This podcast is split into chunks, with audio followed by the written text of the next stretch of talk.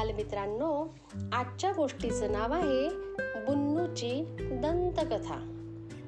आई माझा दात बघ कसा हलतोय. बुन्नूचा पडायला आलेला हा दात पहिलाच.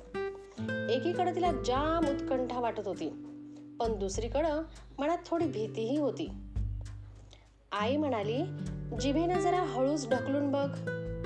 बुन्नू ढकलते आहे ढकलते आहे ढकलते आहे.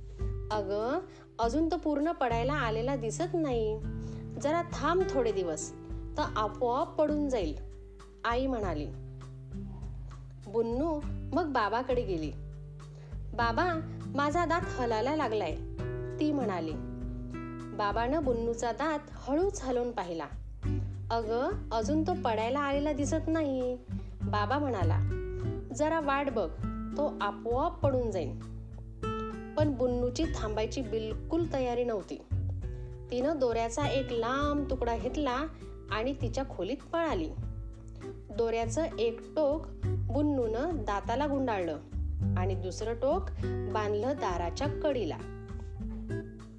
मग खाली जमिनीवर बसून तिनं खूप वेळ वाट पाहिली. बुन्नू वाट बघते आहे वाट बघते आहे वाट बघते आहे. पुन्नूला वाट बघत बसायचा कंटाळा आला. शेवटी तिनं दरवाजाला बांधलेला दोरा सोडून टाकला आणि मोठा सुस्कारा सोडून ती पलंगावर बसली. जरा वेळानं बुन्नूची बहीण चुन्नू खोलीत आली.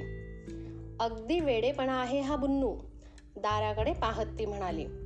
थांब जरा मी ओढते तो दोरा. एका झटक्यात बाहेर येईल बघ तुझा दात. चुटकी वाजवत चुन्नू म्हणाली. डोळे मिटून घेत बुन्नूनं तोंड उघडलं. एक दोन तीन. चुन्नूनं दोऱ्यानं दात ओढला. आ बुन्नू किंचाळली. अजून तो पडायला झाला नाहीये चुन्नू म्हणाली. जरा वाट बघ आपोआप पडून जाईल दात. हा दात कधीच पडणार नाही बुन्नूनं चिडचिड केली. आई म्हणाली आम्ही लहान होतो तेव्हा आमचे पडलेले दात आम्ही छपरावर फेकायचो. मग त्याच्या बदल्यात उसाला आम्ही त्याचे दात मागायचो. कारण आम्हाला उंदरासारखे मजबूत दात हवे असायचे. बुन्नू बाहेर पळाली आणि रडत रडत म्हणाली मुसा ए मुसा हा बघ माझा दात चांगला मजबूत आहे. तुला हवा तर घेऊन जा.